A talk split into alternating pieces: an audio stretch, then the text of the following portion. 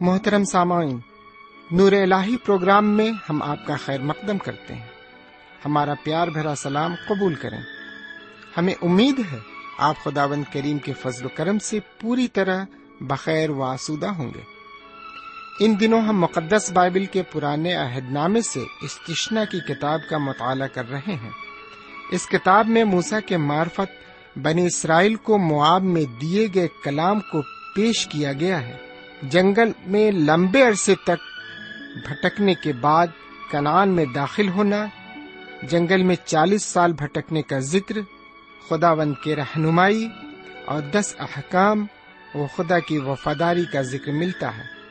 اس کتاب کا مرکز ہے، خدا اپنے چنے ہوئے لوگوں کو جن سے وہ محبت کرتا ہے، انہیں بچاتا ہے اور برکت دیتا ہے۔ اس لیے لوگوں کو یاد رکھنا اور اس سے محبت کرنا اور حکم ماننا ہے تاکہ ان کے پاس زندگی ہو۔ آئیے آج کے اس مطالعے میں ہم خدا کے کلام کے ساتھ روبرو ہوں اور اس کے فرما بردار بنے رہیں۔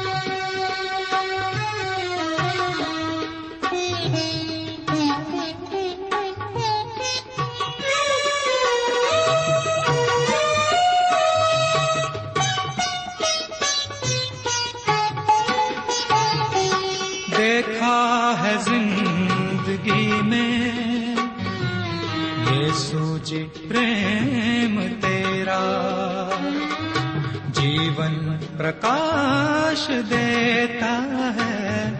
یہ سوجی پریم تیرا۔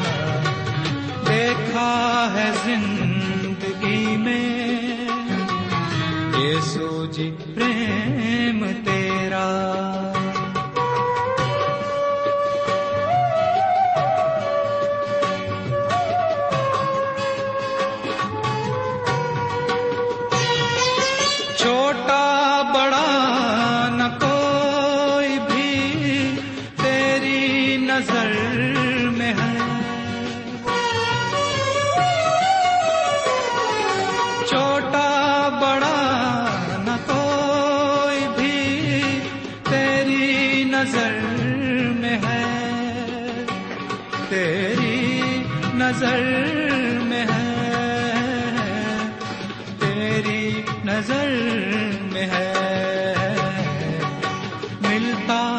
ہر کسی کو۔ یہ پریم تیرا۔ جیون پرکاش دیتا ہے، یہ سوج پریم تیرا۔ دیکھا ہے زندگی میں، یہ سوجی پریم تیرا۔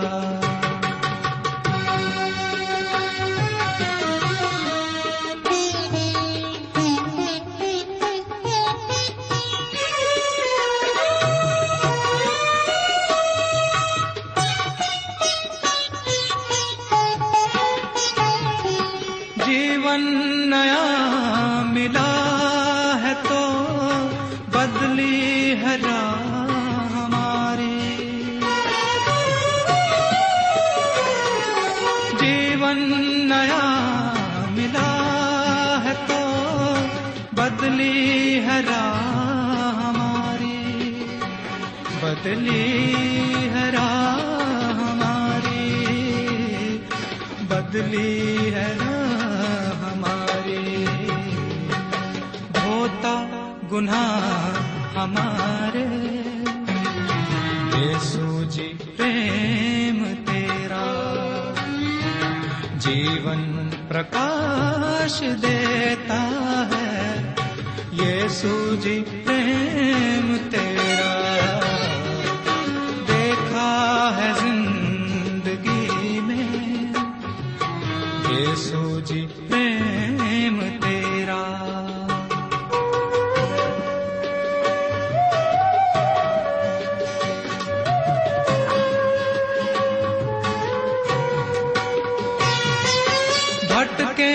پیارا سے اپنی اب جیون میں ہم کبھی بٹکے نرا سے اپنی اب جیون میں ہم کبھی جیون میں ہم کبھی کبھی۔ دیتا سہارا ہم کو۔ یہ سوجی پریم تیرا۔ جیون پرکاش دیتا ہے۔ یہ سوجی پریم تیرا۔ دیکھا ہے زندگی۔ سوجی پریم تیرا۔ جیون پرکاش دیتا ہے۔ یسو جی پریم تیرا۔ دیکھا ہے زندگی۔ خدا کے کلام کو لے کر ایک بار پھر آپ کے درمیان حاضر ہوں۔ سلام قبول فرمائیے۔ سامعین، ہم خدا و تعالیٰ کے تہ دل سے شکر گزار ہیں کہ اس نے ایک اور موقع ہمیں عطا فرمایا تاکہ ہم اس کے قدموں پر بیٹھ کر اس کے پرفضل کلام کو سن سکیں۔ تو آئیے ایک بار پھر ہم اس کے کلام کی طرف متوجہ ہوں، لیکن پہلے دعا مانگیں۔ آئیے ہم دعا کریں۔ اے ہمارے خداون رب العزت، ہم نے تجھے جانچ کر اور پرکھ کر دیکھ لیا ہے کہ تو ہر حال میں ہمارا وفادار رہا ہے۔ خداون ہم نے تیرا دامن بھلے ہی چھوڑ دیا، لیکن تو نے ہماری انگلی کو کبھی نہیں چھوڑا۔ ہم جب بھی پریشان اور ہراساں ہوئے، تو نے ہمیں غیبی تسلیتہ فرمائی ہے۔ تو نے ہمیں ہر طرح سے سنبھالا ہے۔ ہر طرح سے تو نے ہماری مدد فرمائی ہے۔ اس وقت جبکہ ہمارے کان تیری آواز سننے کے لیے بےتاب ہیں۔ ہمارے کانوں کو اپنی شیریں آواز سے بھر دے۔ اپنے کلام کو ہماری زندگی میں نمودار کر، تاکہ دوسرے بھی ہماری زندگی سے نصیحت لے سکیں۔ ہماری زندگی کو راہ صداقت پر گامزن کر۔ یہ دعا ہم اپنے حضور کریم، جناب سیدنا یسو مسیح کے وسیلے سے مانگتے ہیں۔ آمین۔ سامعین، آج کے مطالعے میں ہم آپ کی خدمت میں استشنا کی کتاب کے دسویں اور گیارہویں باپ کو رکھیں گے۔ دسویں باپ کی پہلی اور دوسری آیت میں ہم پڑھتے ہیں کہ حضرت موسا علیہ السلام پہاڑ پر سے پتھر کی ان تختیوں کو لے کر آتے ہیں جن پر دس احکام لکھے ہوئے ہیں اور ان احکام کی تختیوں کو صندوق میں رکھ دیتے ہیں اور پھر بنی اسرائیل کے ساتھ سفر کرتے ہیں۔ آگے آٹھویں اور نویں آیت میں لکھا ہوا ہے، اسی موقع پر خداون نے لاوی کے قبیلے کو اس غرض سے الگ کیا کہ وہ خداون کے عہد کے صندوق کو اٹھایا کرے اور خداون کے حضور کھڑا ہو کر اس کی خدمت کو انجام دے اور اس کے نام سے برکت دیا کرے، جیسا آج تک ہوتا ہے۔ اسی لیے لاوی کو کوئی حصہ یا میراث اس کے بھائیوں کے ساتھ نہیں ملی، کیونکہ خداون اس کی میراث ہے۔ جیسا خود خداون تیرے خدا نے تجھ سے کہا ہے۔ سامعین، ان دو آیتوں میں ہم دیکھتے ہیں کہ خدا نے لاوی قبیلے کو اپنی خدمت کے لیے مقرر کیا۔ جیسا کہ میں پہلے بتا چکا ہوں کہ ایک دینی پیشوا لوگوں کی طرف سے آتا ہے اور خدا کے پاس جاتا ہے۔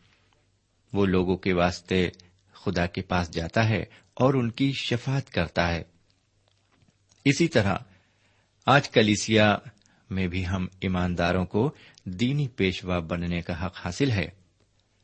ہمیں چاہیے کہ ہم گنہ گاروں کی طرف سے خدا کے پاس جائیں، ان کی نجات اور گناہوں سے معافی کے لیے خدا سے منت کریں۔ سامعین، ہم نے اپنے مطالعے میں ایک خاص بات اور دیکھی تھی، وہ یہ کہ لاوی قبیلے کے پاس کچھ بھی ورثے میں ملکیت نہیں ملی۔ صرف خداون تالا ہی ان کی جائیداد اور ملکیت تھا۔ خداون تالا نے دیگر قبیلوں کو تو زمین اور جائیداد عطا فرمائی تھی، لیکن لاویوں کو اس نے دنیاوی طور پر کچھ بھی نہیں دیا تھا۔ میرے بھائی، آج بھی خدا کے مومن بندوں کے پاس کوئی بھی ملکیت نہیں ہے۔ ان کی ملکیت صرف ان کا خدا ہے۔ جس طرح لاویوں کی جائیداد صرف ان کا خدا تھا، اسی طرح ہم مومنین کا بھی صرف خدا ہے۔ ہماری برکتیں خدا تعالی کے پاس آسمان پر ہیں۔ بس یہاں پر خدا ون تعالیٰ نے ہمیں ایمان کی دولت عطا فرمائی ہے۔ یہی ہمارے لیے کافی ہے۔ جب ہم اس فانی دنیا کو چھوڑ کر اپنے اصلی مکان جنت الفردوس میں جائیں گے، تو ہم اپنی میراث وہیں پر پائیں گے۔ آگے بارہویں اور تیرہویں آیت میں عبارت مرقوم ہے بس اے اسرائیل خداون تیرا خدا تجھ سے اس کے سوا اور کیا چاہتا ہے کہ تو خداون اپنے خدا کا خوف مانے اور اس کی سب راہوں پر چلے، اور اس سے محبت رکھے اور اپنے سارے دل اور اپنی ساری جان سے خداون اپنے خدا کی بندگی کرے۔ اور خداون کے جو احکام اور آئین ہیں تجھ کو آج بتاتا ہوں، ان پر عمل کرے تاکہ تیری خیر ہو۔ میرے بھائی، بارہویں آیت میں خداون تعالی اسرائیلیوں سے پھر کچھ خاص باتیں دہراتا ہے۔ چار باتیں ہیں جو وہ یہاں پر پھر سے دہراتا ہے۔ میرے بھائی، ان باتوں سے ذرا ہم اپنے آپ کو جوڑیں۔ اور پھر اس عبارت کو پڑھیں۔ خداون تعالیٰ اس کے علاوہ اور کیا چاہتا ہے کہ ہم خدا کا خوف مانیں؟ اس کی سب راہوں پر چلیں، اس سے محبت رکھیں اور اپنے سارے دل، اپنی ساری جان سے خداون اپنے خدا کی بندگی کریں اور اس کے احکام پر عمل کریں۔ جی ہاں میرے بھائی، یہی وہ چار باتیں ہیں جو خدا و تعالی مجھ سے اور آپ سے بھی چاہتا ہے۔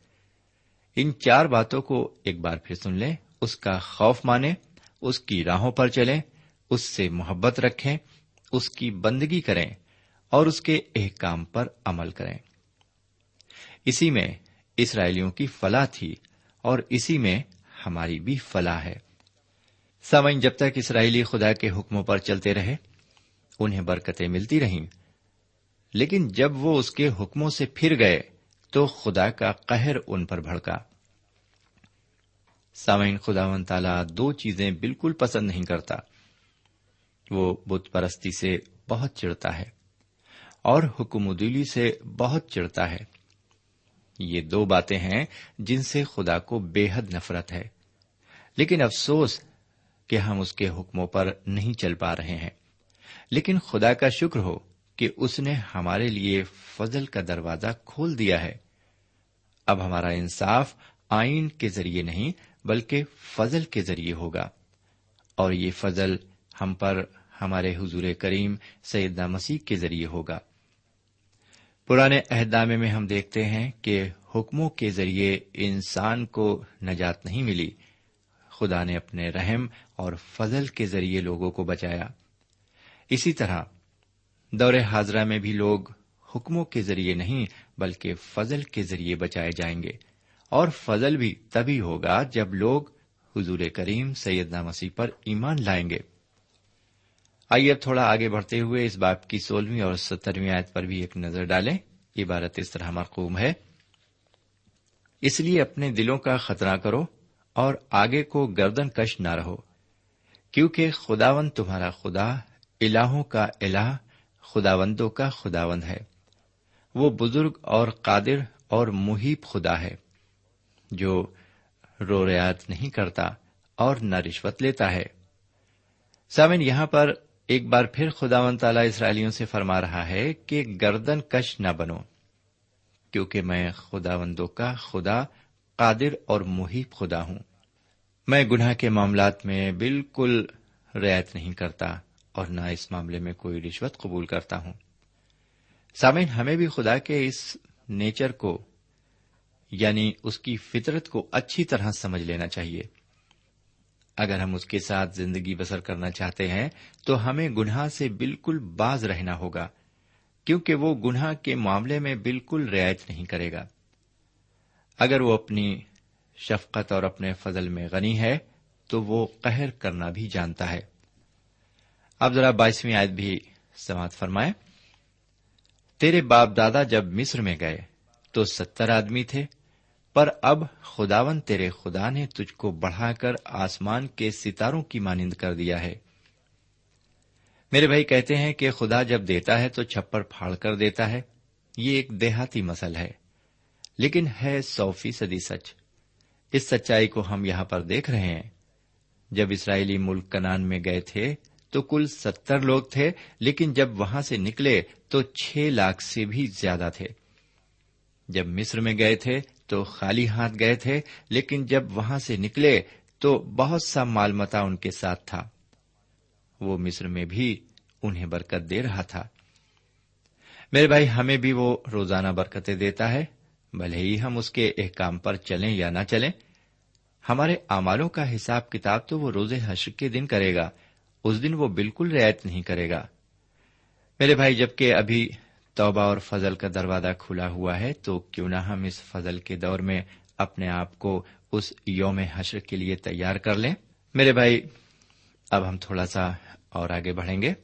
اب ہم اس تشنا کی کتاب کے گیارہویں باب میں چلیں گے۔ میرے بھائی، پہلی آیت میں پھر دو باتوں پر زور دیا گیا ہے۔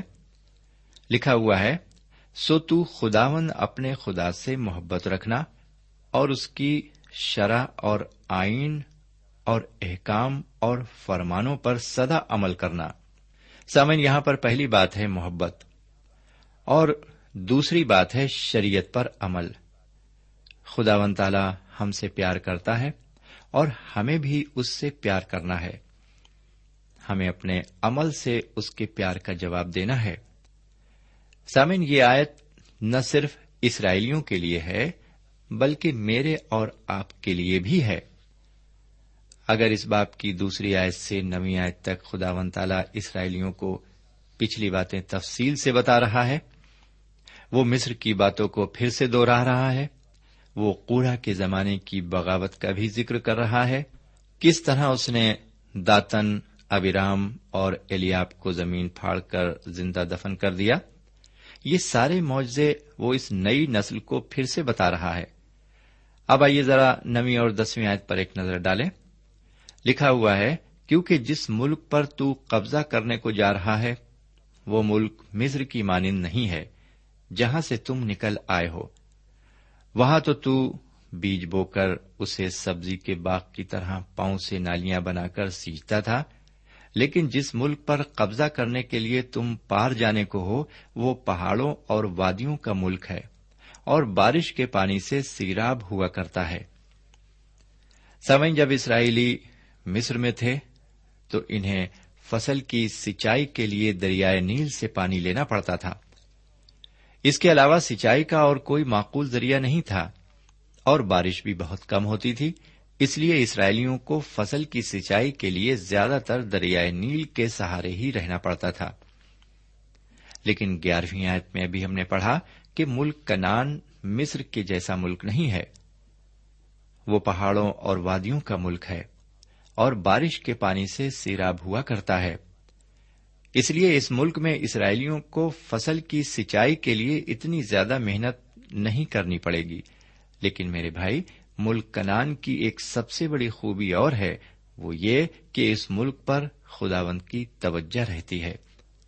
بارہویں آیت میں لکھا ہوا ہے، اس ملک پر خداون تیرے خدا کی توجہ رہتی ہے، اور سال کے شروع سے اور سال کے آخر تک خداون تیرے خدا کی آنکھیں اس پر لگی رہتی ہیں۔ میرے بھائی، واقعی کتنا خوبصورت اور باعث برکت ہوگا یہ ملک۔ کاش کے ہمارے ملک پر بھی اسی طرح خدا کی توجہ رہتی، وقت پر بارش ہوتی اور وقت پر فصلیں اگتی اور اس طرح اناج کثرت سے ہوتا اور کوئی بھی بھوکا نہ رہتا۔ بہرکیف اب ذرا آگے بڑھیں اور تیرہویں آیت سے پچیسویں آیت تک ایک عبارت اور پڑھیں۔ ہم اس عبارت کو پڑھیں گے نہیں، آپ اپنی بائل شریف میں پڑھ لیجیے ہم ایک سرسری نظر اچھا ڈال ہی لیتے ہیں۔ لکھا ہوا ہے، اور اگر تم میرے حکموں کو جو آج میں تم کو دیتا ہوں دل لگا کر سنو، اور خداون اپنے خدا سے محبت رکھو، اور اپنے سارے دل اور اپنی ساری جان سے اس کی بندگی کرو، تو میں تمہارے ملک میں عین وقت پر پہلا اور پچھلا میں برساؤں گا، تاکہ تو اپنا غلہ اور میں اور تیل جمع کر سکے، اور میں تیرے چوپایوں کے لیے میدان میں گھاس پیدا کروں گا، اور تو کھائے گا، اور سیر ہوگا۔ سامعین، عہد کی زمین یعنی ملک کنان کوئی اپنے آپ میں زرخیز نہیں تھا، کیونکہ یہ ایک پہاڑیوں اور وادیوں کا ملک تھا۔ اس ملک کو زرخیز بنانا بھی بڑا مشکل تھا۔ اس ملک میں نہر، نالے اور تالاب بھی نہیں بنائے جا سکتے تھے، کیونکہ اس وقت اسرائیلیوں کے پاس نہ تو بلڈوزر تھے اور نہ ہی دوسرے اسلحہ تھے جن کے ذریعے وہ اس ملک میں نہریں کھود لیتے، لیکن اس کے برعکس مصر میں نہر اور نالے سبھی کچھ تھے، کیونکہ وہاں پر دریائے نیل سے سینچائی ہوتی تھی۔ پھر دوسرے ایک بات اور تھی، وہ یہ کہ دریائے نیل میں اکثر تغیانی آنے کی وجہ سے دریائے نیل کا پانی اپنے آپ مصر کے کھیتوں میں آ جاتا تھا اور فصل کو سینچ دیتا تھا۔ لیکن ملک کنان میں جو عہد کا ملک ہے، اس میں کوئی ایسی بات نہیں ہے۔ اس ملک میں صرف بارش کے ہی سہارے رہنا ہے۔ میرے بھائی، خدا نے جان بوجھ کر ایسا کیا ہے۔ خدا نے جان بوجھ کر انہیں ایسی زمین دی تاکہ وہ ہمیشہ اس کے بھروسے رہیں۔ وہ وقت پر پانی برسائے اور لوگ اس کے شکر گزار ہوں۔ سامن یہ عہد کی زمین جہاں اسرائیلی جا رہے ہیں پوری طرح بنجر پڑی تھی اور یہاں کئی بار قحط بھی پڑ چکا تھا کیونکہ زمین پر خدا کا قہر تھا۔ لیکن جیسے ہی یہاں پانی برسے گا، یہ سارا بنجر علاقہ فصلوں سے لہلہا اٹھے گا۔ اس ملک میں پانی کی خاص ضرورت ہے اور ان اسرائیلیوں کو پانی کی قلت ہو رہی ہے اور یہ قلت اس ملک میں آج بھی بنی ہوئی ہے۔ خدا نے ان سے فرمایا کہ تم بارش پر منحصر رہو گے۔ وہ ان سے تیرہویں آیت میں صاف طور سے فرماتا ہے کہ اگر تم میرے سارے حکموں کو سنو اور مجھ سے محبت رکھو اور اپنے سارے دل اور اپنی ساری جان سے میری بندگی کرو، تو میں ضرور وقت پر پانی برساؤں گا۔ سامن ہماری آج کی دنیا میں بہت سی چیزیں بڑی آسانی سے دستیاب ہو جاتی ہیں اور لوگ سوچتے ہیں کہ یہ انہیں ان کی کوششوں سے ملی ہے یعنی خدا کا اس میں کوئی رول نہیں ہے۔ پتا نہیں لوگ ایسا کیوں سوچتے ہیں۔ اگر کوئی چیز مشکل سے دستیاب ہو تو خدا ہے اور مدد کر رہا ہے۔ لیکن اگر کوئی چیز آرام سے، آسانی سے مل رہی ہے تو خدا کا اس میں کوئی دخل نہیں۔ میرے بھائی، خدا ہی ہے جو ہماری ہر ایک کمی کو پورا کرتا ہے۔ چاہے کوئی چیز آسانی سے دستیاب ہو یا پریشانی سے، دونوں حالتوں میں خدا ہی سب کچھ مہیا کرتا ہے۔ ہمیں ہر نعمت اور ہر چیز کے لیے خدا کا ہی شکر ادا کرنا چاہیے۔ اب ذرا تھوڑا اور آگے بڑھیں۔ آگے اس گیارہویں باپ کی تیئیسویں آیت سے پچیسویں آیت تک عہد کی زمین یعنی ملک کنان کا رقبہ بتایا گیا ہے۔ یہ ملک بہت بڑا ہے۔ ایسے بڑے ملک میں اسرائیلی کبھی نہیں رہے۔ اس ملک کا رقبہ دریائے فراز سے لے کر مغربی سمندر تک اور شمال میں لبنان سے لے کر اس تمام ریگستان تک جہاں سے یہ لوگ آئے تھے، اس ملک کا کل رقبہ تین لاکھ مربع میل تھا۔ ان لوگوں کے پاس اتنی زمین کبھی نہیں رہی۔ حضرت داؤد علیہ السلام اور حضرت سلیمان کے پاس بھی اتنی زمین نہیں رہی۔ ان کے پاس بھی صرف تیس ہزار مربع میل زمین تھی۔ پچیسویں آیت میں لکھا ہے، جہاں جہاں تمہارے قدم پڑے وہ زمین تمہاری ہو جائے گی۔ یہ زمین اسرائیلیوں کو انعام میں ملی تھی، لیکن یہ لوگ اس زمین پر قدم نہیں رکھ پائے اور نہ ہی اس زمین کو انہوں نے اپنایا۔ خدا نے جناب یشو سے بھی یہی فرمایا کہ جو زمین میں نے تمہارے لیے رکھ چھوڑی تھی، وہ یہی ہے۔ خدا نے فرمایا تھا کہ اس ملک میں جاؤ اور اسے اپنے قبضے میں کر لو۔ اور ان لوگوں نے ایسا ہی کیا۔ یہ لوگ عہد کے ملک میں گئے اور اس پر قابض ہو گئے۔ لیکن پرانی پیڑھی اس ملک پر قابض نہیں ہو سکی۔ بالکل یہی بات آج کل کے مومنین میں بھی ہے۔ خدا کے کچھ مومنین ہاتھ پر ہاتھ دھرے ایک طرف بیٹھے ہیں اور ناکام زندگی گزار رہے ہیں۔ لیکن کچھ مومنین روحانی طور پر بہت امیر ہیں۔ خدا و تعالی یہاں پر ہمیں یہ بتانا چاہتا ہے کہ وہ سب کو برکتیں دینے کے لیے تیار رہتا ہے۔ کچھ لوگ ان برکتوں کو آگے بڑھ کر حاصل کر لیتے ہیں اور کچھ لوگ ایک طرف ہاتھ پر ہاتھ دھرے بیٹھے رہتے ہیں۔ میرے بھائی بہن، آپ کن لوگوں میں شامل ہیں؟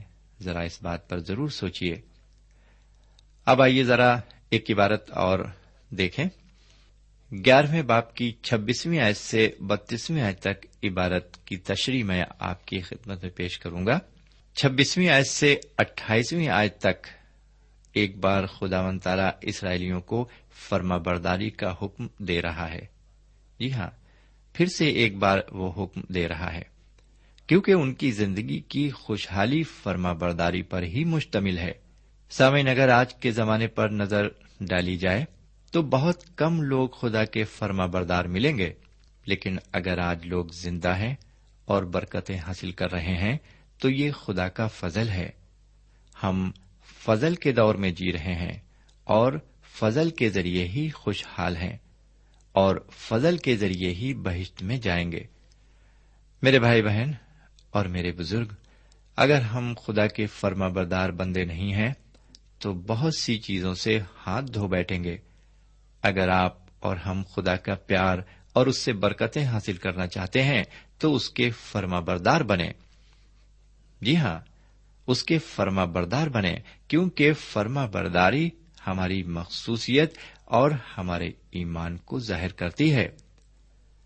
میرے بھائی، اگر ہم اپنے ایمان کا مظاہرہ کرنا چاہتے ہیں اور ہم یہ دکھانا چاہتے ہیں کہ خدا پر ہمارا ایمان مکمل ہے اور ہم یہ دکھانا چاہتے ہیں کہ ہم خدا سے سچا پیار کرتے ہیں، تو ہمیں اپنی فرما برداری کو دکھانا ہوگا۔ ہمیں دکھانا ہوگا کہ ہم کتنے اس کے وفا پرست اور فرما بردار ہیں۔ کاش کے خدا ون تالا ہمیں یہ توفیق عطا فرمائے کہ ہم اس کے سچے فرما بردار بن سکیں۔ خدا ہمیں برکت دے اور ہدایت فرمائے۔ آمین۔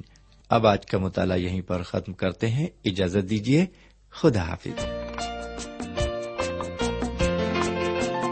سامعین، ابھی ہم نے خدا کے کلام کے ساتھ اشتسنا کی کتاب کا مطالعہ کیا۔ اس مطالعے سے آپ کو روحانی تقویت حاصل ہوئی ہوگی۔ ہمیں امید ہے آپ اپنے تاثرات سے ہمیں ضرور نوازیں گے۔ ہم آپ کے خط کا انتظار کریں گے۔ خدا حافظ۔